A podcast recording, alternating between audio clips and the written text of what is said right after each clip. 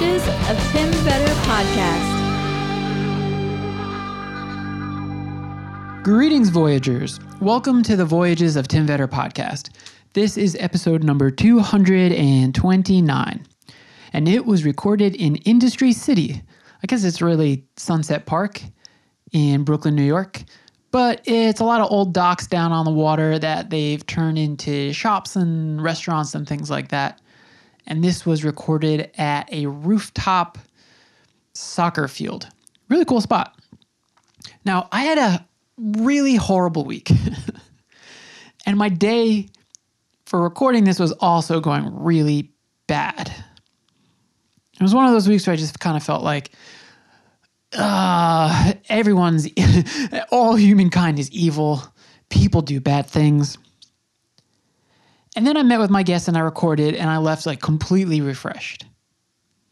Because time and time again, just like when I'm traveling, I'm met with kindness and really gracious guests welcome me into their home, or they introduce me to their family, or they link me up with a great product that they're making.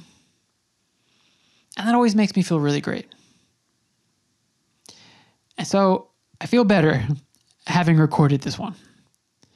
And I was actually thinking, so we were talking a lot about the Philippines, and I'll get to who my guest is in a minute. But when I was walking home in the pouring rain from recording, I was thinking to myself about all the wonderful people that I meet when I travel. And I've told most of my Philippine stories already. But I was reminded about how horribly sick I was. If you're new, I got a lot of stomach issues, but I'm also not shy with eating anything. And there's a lot of things that upset me. So I had some real stomach issues for over a month, to the point where I was like, oh my God, is my appendix going to explode and leak out of my side?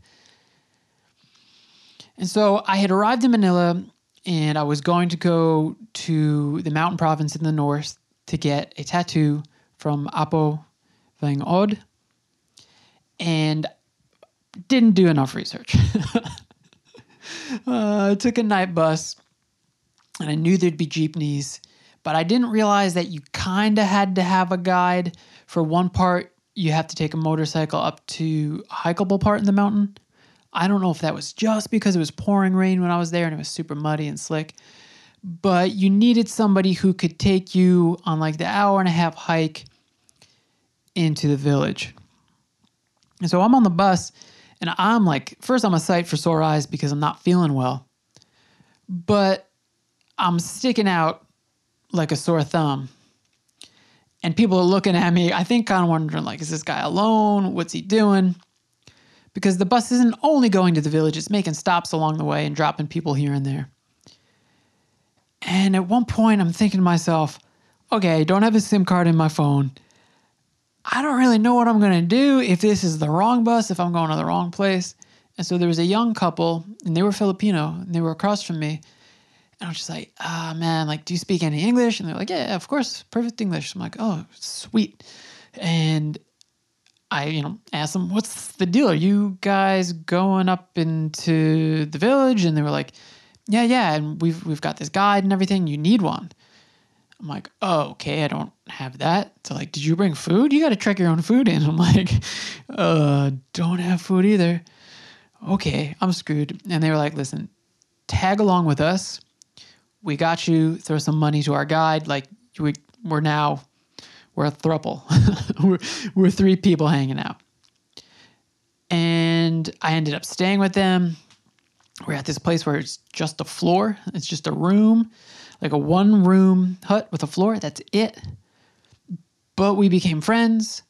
On the way back, we rode the jeepney back. I would not have been able to do this without them. I would have been completely stuck. And I was a total stranger, and they wanted absolutely nothing from me.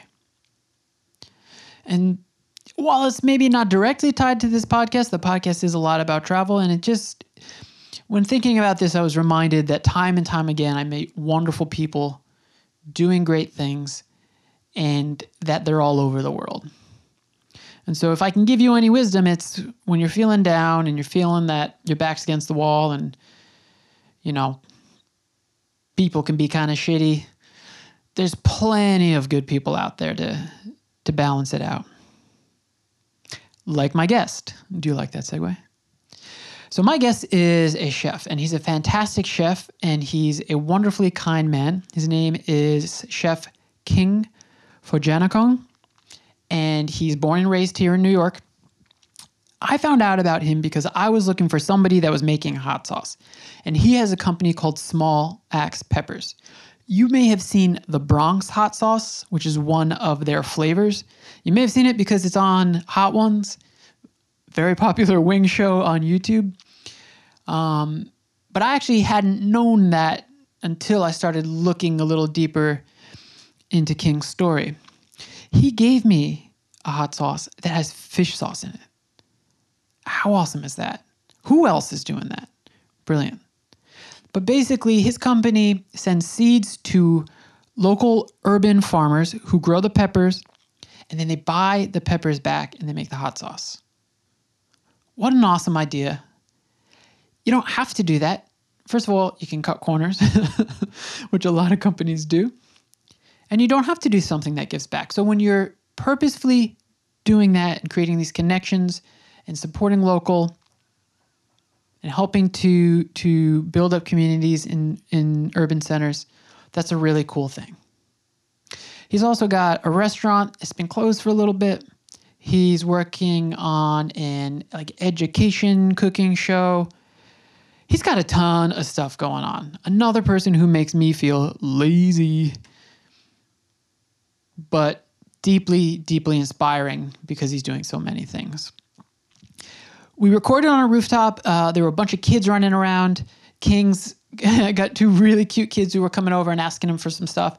I'm leaving all of that in. I don't like editing that stuff out. I like the uniqueness and flavor it gives to an episode, and I want you to feel like you were there. We were sitting there, and the sky was real dark. In fact, right after we finished up, it started just deluging. So I'm looking up the whole time thinking, oh God, I hope it doesn't rain. It doesn't rain. But it didn't. And we got this one in, and I'm happy to bring it to you. So you can go to the show notes in whatever podcast application or player you're listening to this in, and you'll find a link to King's stuff, all of it. You'll also see a link to my Patreon account. It's a subscription-based service where you can give monthly and get some cool kickbacks.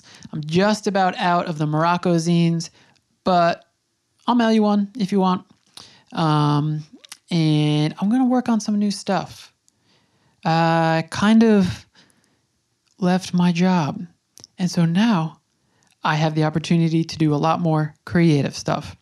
I'm going to do, hopefully, a new video project. So it's exciting times.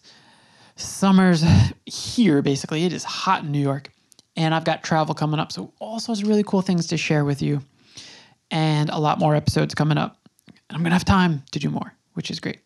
So I'm going to stop blabbing to you here. And I hope you enjoy this conversation with King.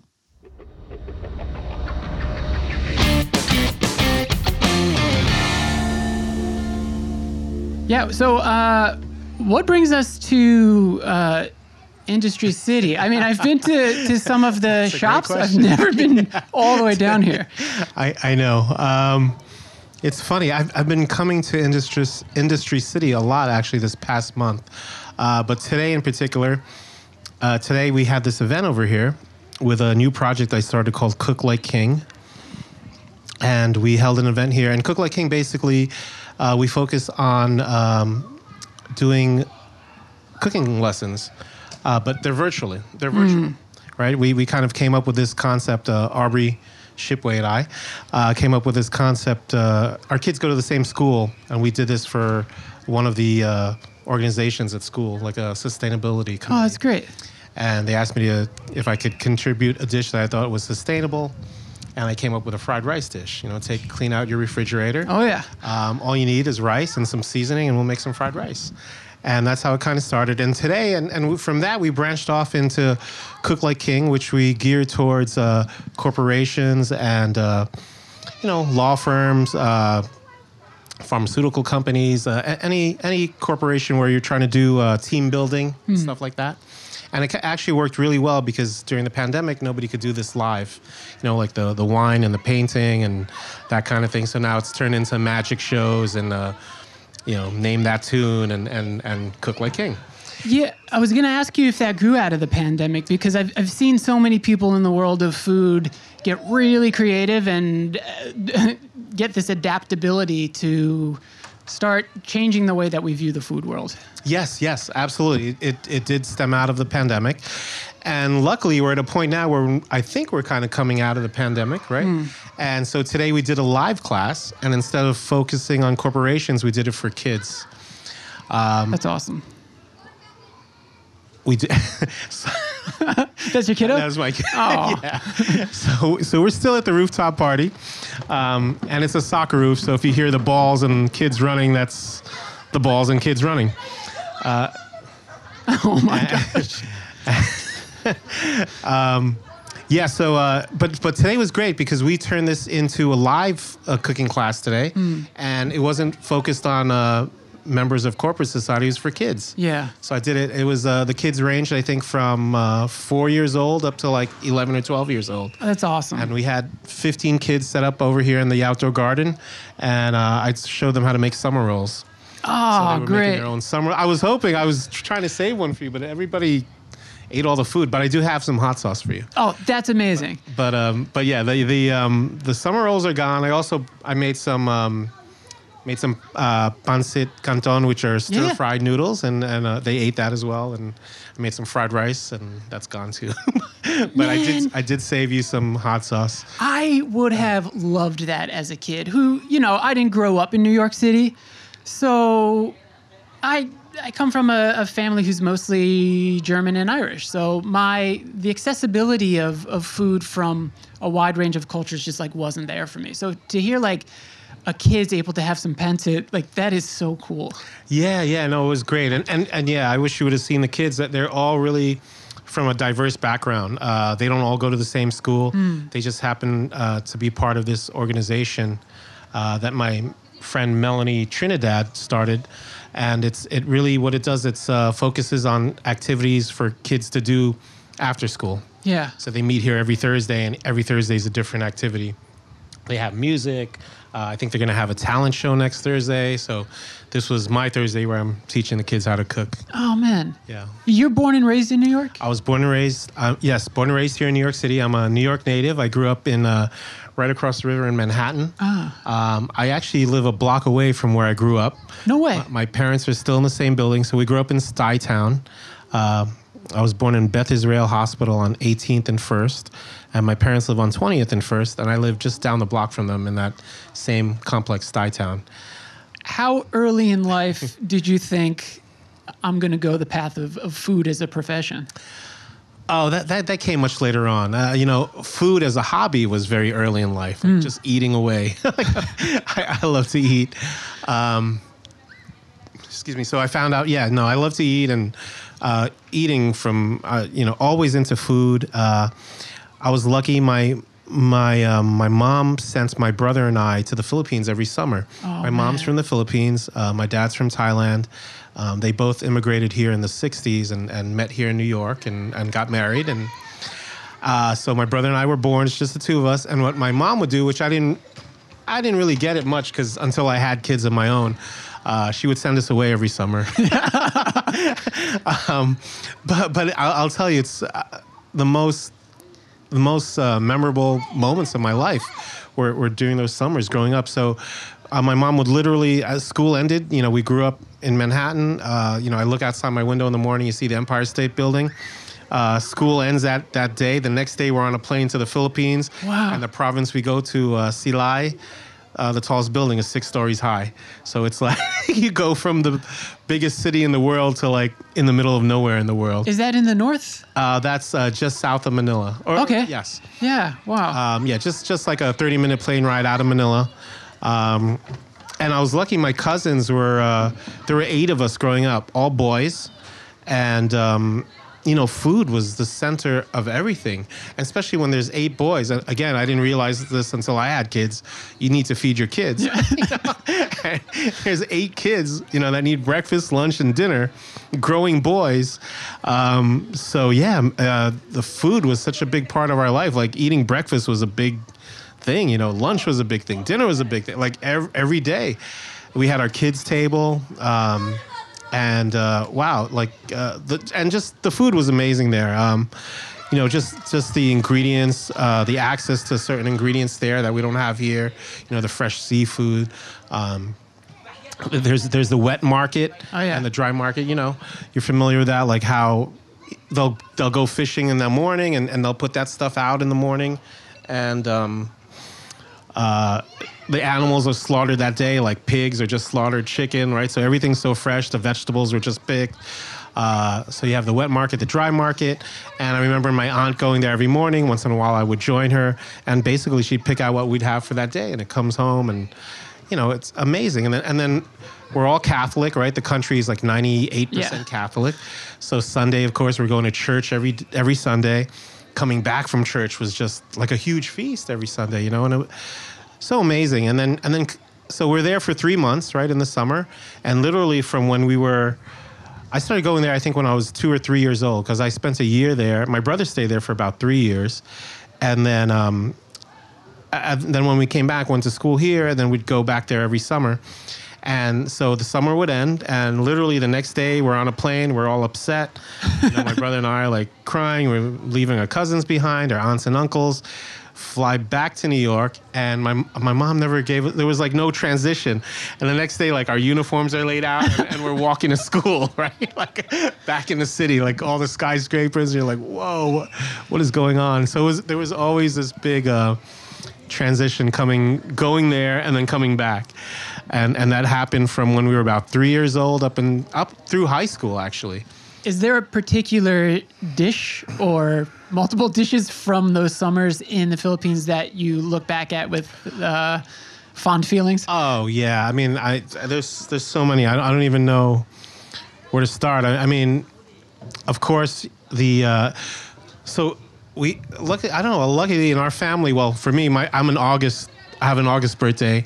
My cousins a couple of cousins are in June, July. Like, there were 4 or 5 of us had summer birthdays. So we were able to celebrate together. Yeah. Ask Melanie there. We got a kiddo looking for water. Yes. Ask Melanie, Edward. And then, we all celebrated birthdays all the time. And the big dish was pancit, which are noodles. Yep. Right? So there's a very celebratory. The other big thing was having the lechon, the whole roasted pig. And I mean, you know, it's, you know, I try to recreate it here. That's a big birthday thing, right? Yeah, huge. And I just can't recreate it here. You know, the pigs are different here. They're grown and raised and fed different things from back there, right? It's the whole environment is different. The climate, I mean, it's a tropical climate there. It's almost like when you look at like wine, you know, the terroir, right? How the grapes, the same variety, will grow different from one region to another. And it's the same way with the food we eat. I mean, a pig in the Philippines versus a pig here versus a pig in Italy are 3 different things. They're the same, but they're different. I'll give you one too. I'm sorry to cut you off. No. I've seen you make banh mi. Yes.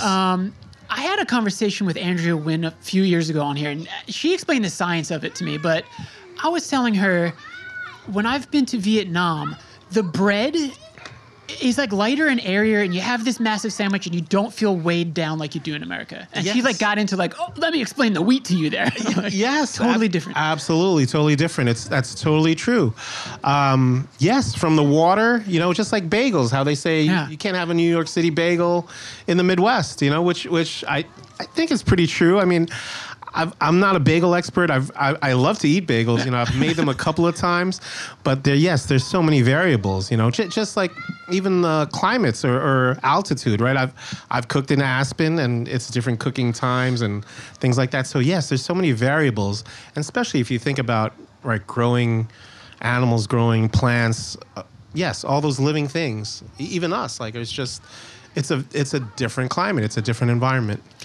You also pointed to something that I've been thinking about, and you know, you you run a restaurant, so you let me know if maybe I'm off on this or not. But I think that like we are missing food culture in the United States. And I'm not necessarily talking about the food itself, but it's almost like a work culture thing where like when I've been to Europe, midday, the lunch break people are taking, it is long and slow and people are having beers and relaxing. Or places I've been in Southeast Asia, like you said, like almost like every meal is almost like ceremonious and very social, and we're hanging out, we're talking, and it's slow and slow.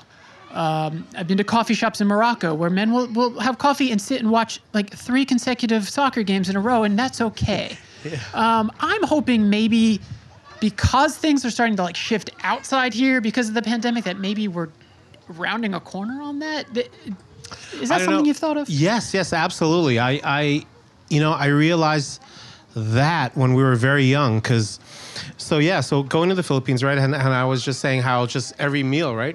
Just what we were talking about, how it's just, it's almost like an event, but it's a great event. It's not like, you're not being rushed. And I think that's what happens when you're in the city environment, especially here in New York, right? Yeah. Everything's like boom, boom, boom, 1, 2, 3.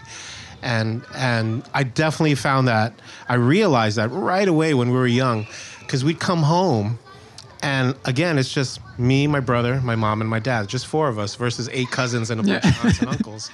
We're sitting at our small table in our small apartment, and it was not easy for the 4 of us to eat together. You know, my mom would be working. Okay, you're going to eat with your dad tonight. He's going to prepare dinner, and you and your brother eat. Oh, he has to run. I'm going to come in. You know, so it was...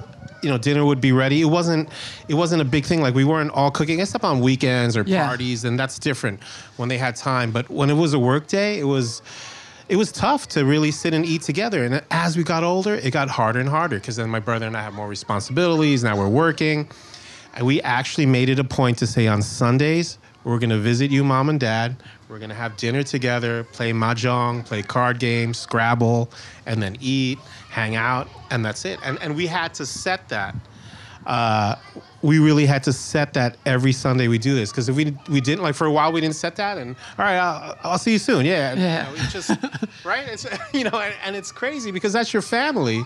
Yeah. And now you got to make like time, and that's how it is now. These days you got to text somebody and be like, "Can I call you later? Is it okay? When's a good time to talk?" You can't even just pick up the phone anymore. Like, "Hey, what's up?" It's like, "Okay, is it okay to call you between 3 and 5?" "Oh, sure, yeah. I'm free Monday, Wednesday, 3 to 5." Right? I mean, it's so crazy now. But I think it's definitely a lot to do with this environment, the whole city, the pace and. Yeah. We've got bodegas here, you know, bodegas, corner stores. I noticed something that was like pretty big, especially with kids in the Philippines.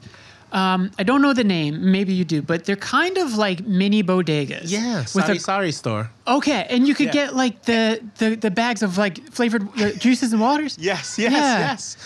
Yeah, so the bags, right, in the little glassine bags, they tie them up and put a straw in there. That's because, you know, of the... it's big money there, the bottles that you return, right? The cash back. Like, it's not like here, people just like, it's 5 cents, so toss it in the garbage. Over there, they're very conscious of that. They won't let you take the bottle from those stores, so they put it in a bag, seal it up, and pop a straw. Same thing with oil, like anything. Yeah. Because, you know, you have to remember, you know, not everybody, I guess, has the means to get 1 bottle of oil or 1... you know, a quart of Pepsi or something, right? So let's get a little bit of Pepsi in the bag. You could select your oil, even salt. You may not be able to buy a whole box of salt. They'll sell you like a little glassine bag of salt. Yeah. Right? And it's the corner, they call it the sari-sari store. And usually has like the person's name. It's like Jovi's sari-sari store, you know, and the Pepsi symbol. But yeah, no, those are great. And then they'll have like beautiful bananas hanging there. You could buy rice there in any amount you want. Any type of dry goods. And you're right, it's very comparable to a bodega. Yeah, I don't think this is yours. But that's not yours. No, it is. It's not. It is. It is? Okay. Okay, excuse me. Sorry. No, that's all right. He's so cute. Thanks. And no, it's... I'm sorry about that. No, listen. It's okay. This is what's living in the city's like, you know? This is what I love about this. I don't like having a format.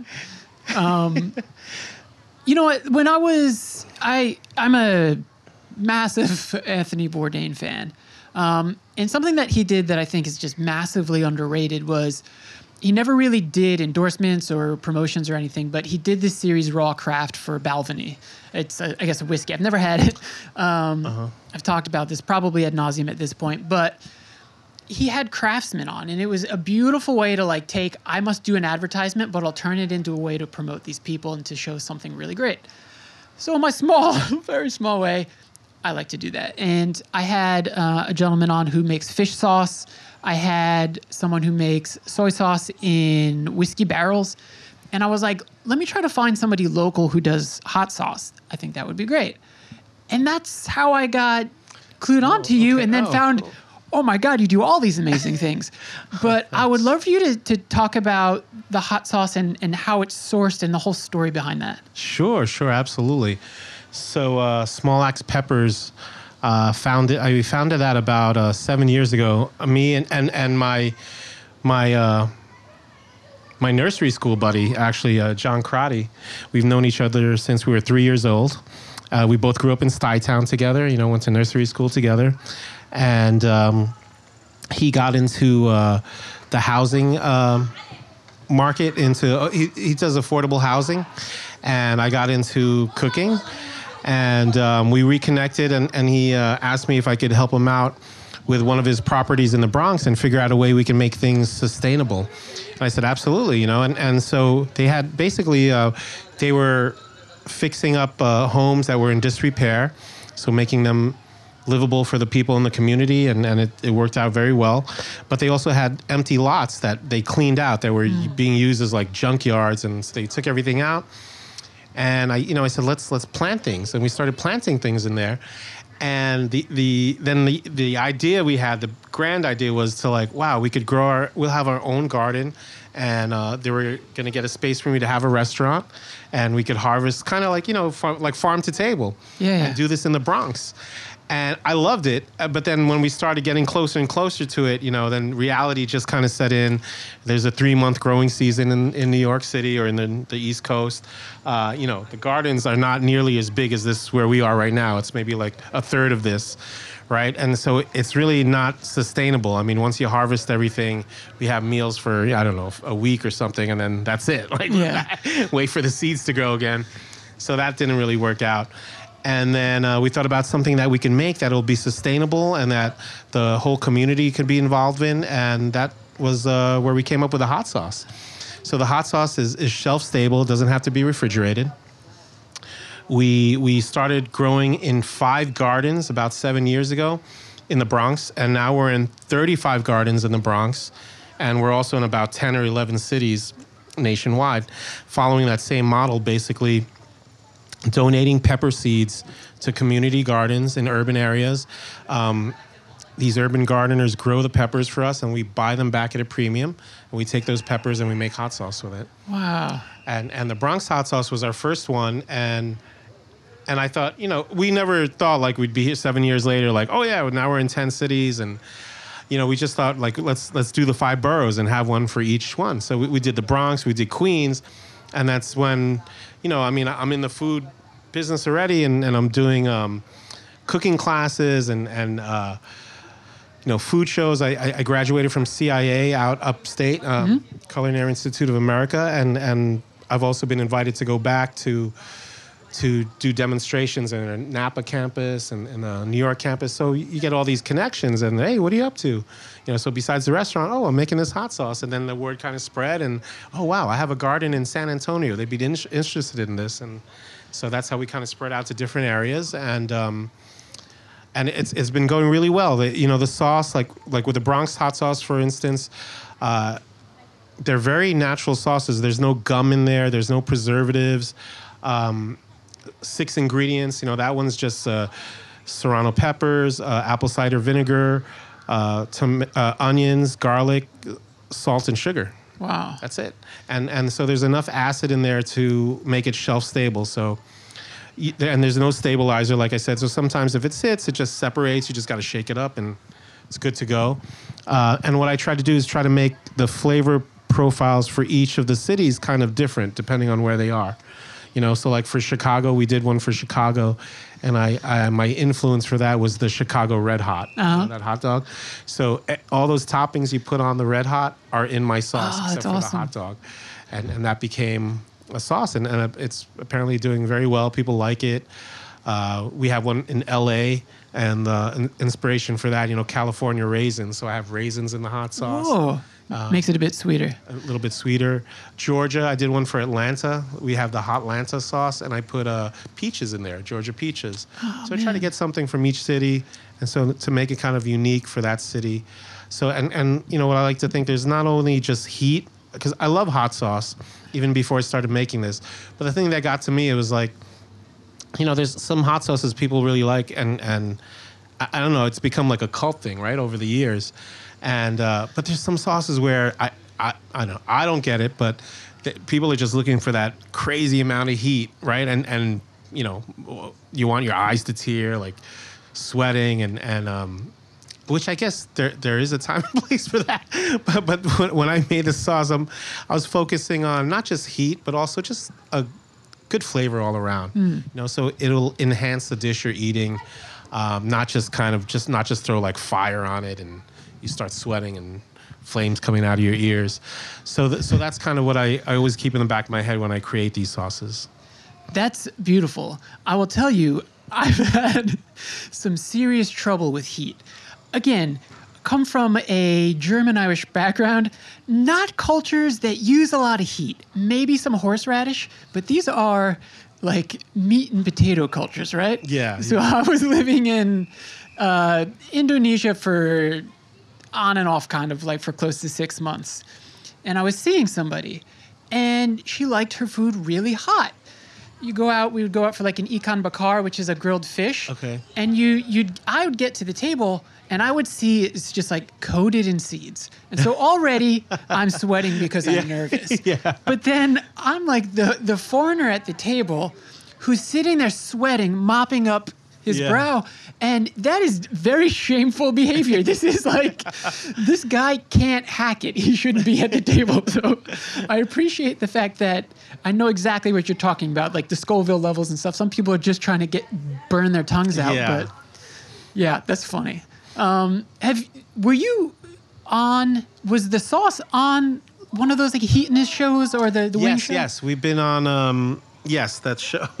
I'm blacking out now. What's the name of the show? Yes. Hot Ones. Hot Ones, thank you. Okay. Yes, we've been on there 3 seasons, actually. That's amazing. So we've had, and for the 3rd season we were on, that's when they asked us, they did some type of, contest, and it was Atlanta, I think, that won.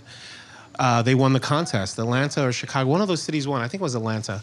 And then that's when they asked us, like, could you design an Atlanta hot sauce? You know, and I said, yeah, sure. And that was on their best of episodes. Like they took the best hot sauce makers and yeah, so we've been on there for 3 seasons. So did that show give you like a big bump in exposure? Yes, big bump in sales, exposure. We've been really lucky in terms of exposure. Yeah, we've been all over the place. We got a big bump from Rachel Ray. We were on the Rachel Ray show. You know, she said the Bronx hot sauce was like one of her favorite hot sauces, and she really liked the whole kind of idea behind it and how we're helping community gardens. Got a great write-up.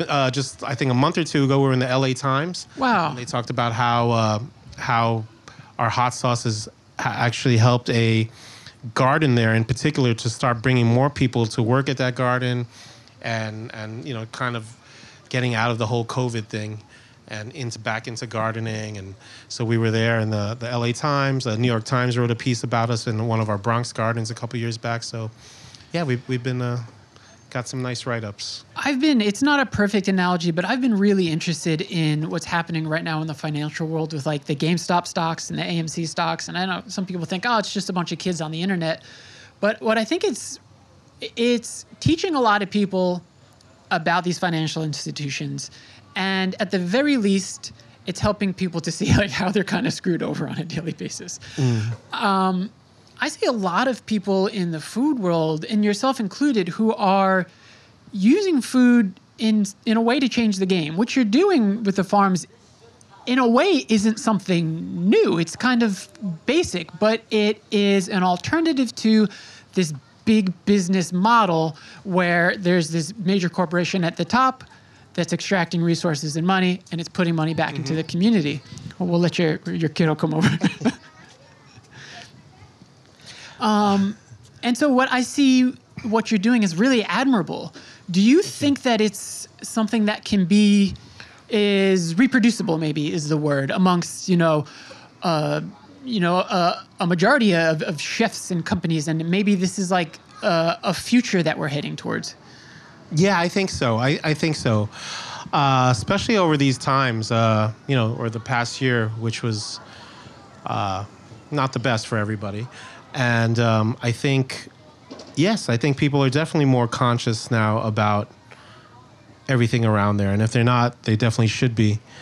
For me, I guess 7 years ago, that was kind of my awakening. Was I was at this point where I just felt like, to me, it was, it was just like giving back. Like, all right, I know I can cook and I can make you a great meal and we'll have a great time, but where else can I take those skills, And for me, it was like, working with gardeners, really starting from just the seed and turning that into a hot sauce.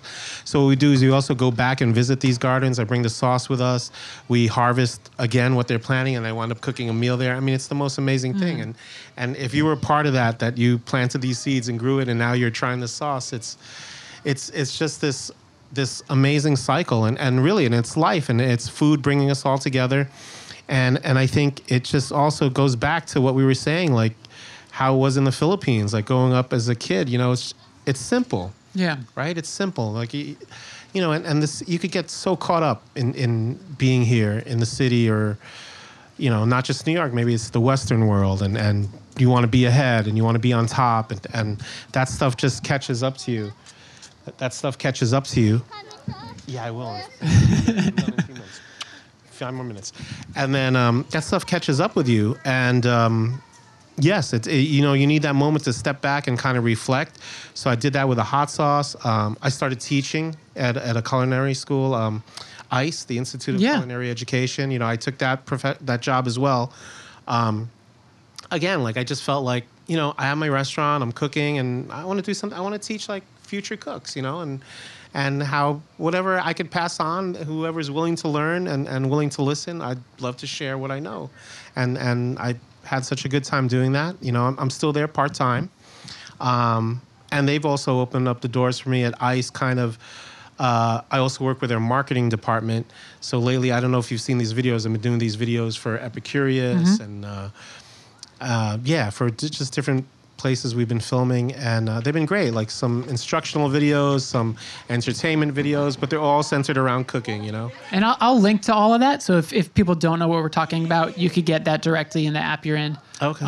You also work with like No Kid Hungry. No Kid Hungry, yes.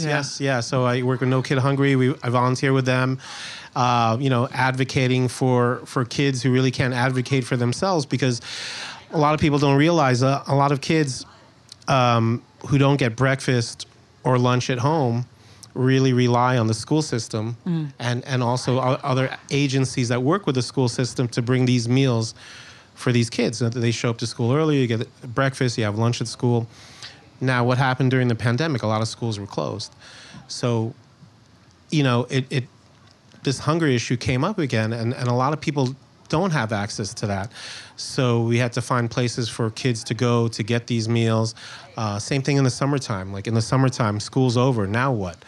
It's a little more easier here in the city, but you imagine being somewhere rural. You're not going to your school because your school's closed now. Now, where are we gonna meet? How am I gonna get there? There's no more school bus. What if you don't have a car? Like who's gonna bring the food? So these are issues that kids face, and if you don't have the proper meal, you can't learn. I mean, you need to have some nutrition to get the brain going, right? To get the system going. So it's a really vital part of life, and that's why I really enjoy working with No Kid Hungry. So we're doing all this advocating, which is a great thing for the kids, and Yeah, and just making more people aware of it, that, you know, we take a lot of things here for granted. And I think also, especially during this past year, during the pandemic, I think people realize, right, how many things that we take for granted and that we don't have. And that's why it's good to just take a minute back, enjoy your meal, you know, enjoy the time with your friends and new friends, and just enjoy life. I know the kids are itching to go, so I'll just ask you one more thing. You mentioned Rachel Ray before.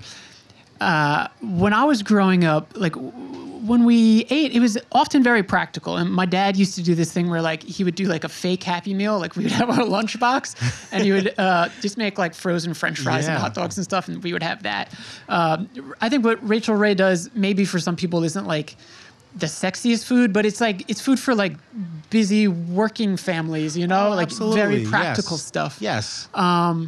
But I bring that up to say, not everybody has like a food rock star dad. I keep seeing your kids here. What do you like to cook for your kids? Well, that's a great question. So, you know, I've done what my mom cooked for my brother and I growing up. Like, growing up, we had a lot of Filipino food, mostly Filipino food. So I have we have chicken adobo on the menu at least once a week at home, adobo and rice. Pancit I do for the weekends or special occasions. Again, like if we have time, well, especially during the pandemic, we had a lot of time because I wasn't at the restaurant. So we were making many things, rolling our own lumpia, making our own pizza. They're great. I mean, they love to pretty much eat everything, which I'm very happy of. But what I've found, I was telling some of the parents this evening, that if you cook with your kids, it really gets them into trying things rather than just like cooking it up and putting on the plate and putting it in front of them and go, hey, here's dinner. You know, if you get them involved in making them, it's making the dinner, they really open up and they're willing to try. I don't know if that is thunder or not. So that's a wonderful point and a wonderful way to end this. Thank you. I know it's likely a very busy day for you. You do a lot of things, so I appreciate you squeezing me into your schedule. Oh, no, Tim, it was a pleasure meeting you, man. Thanks again. Yeah, pleasure. Hey, everyone. That is a wrap on episode 229 of the Voyages of Tim Vetter podcast. Thanks, King. You are wonderful. It was great to talk to you. I'm so fortunate that now I get to call these people a friend and to continue friendships and relationships and to have their amazing food. Like I said, he hooked me up with a bottle of his hot sauce that I immediately brought home and started scorching my tongue off with. It's really delicious stuff. So go to the show notes and check out Small Axe Peppers and everything King's doing. Again, he's really like prolific. He's doing a lot of stuff. It's awesome. Okay. Lots of stuff will follow this episode. So stay tuned, like, subscribe, rate and review, all that good stuff. Reach out to me, thevoyagesoftimvetter@gmail.com. I'm the Voyages of Tim Vetter on Instagram. That's kind of the only one I use. I got a Facebook. Don't really like Facebook. So hit me up on Instagram. That's it. Okay. Thanks, Voyagers. As always, please, please, please take care of each other. I'm going to catch you very, very soon.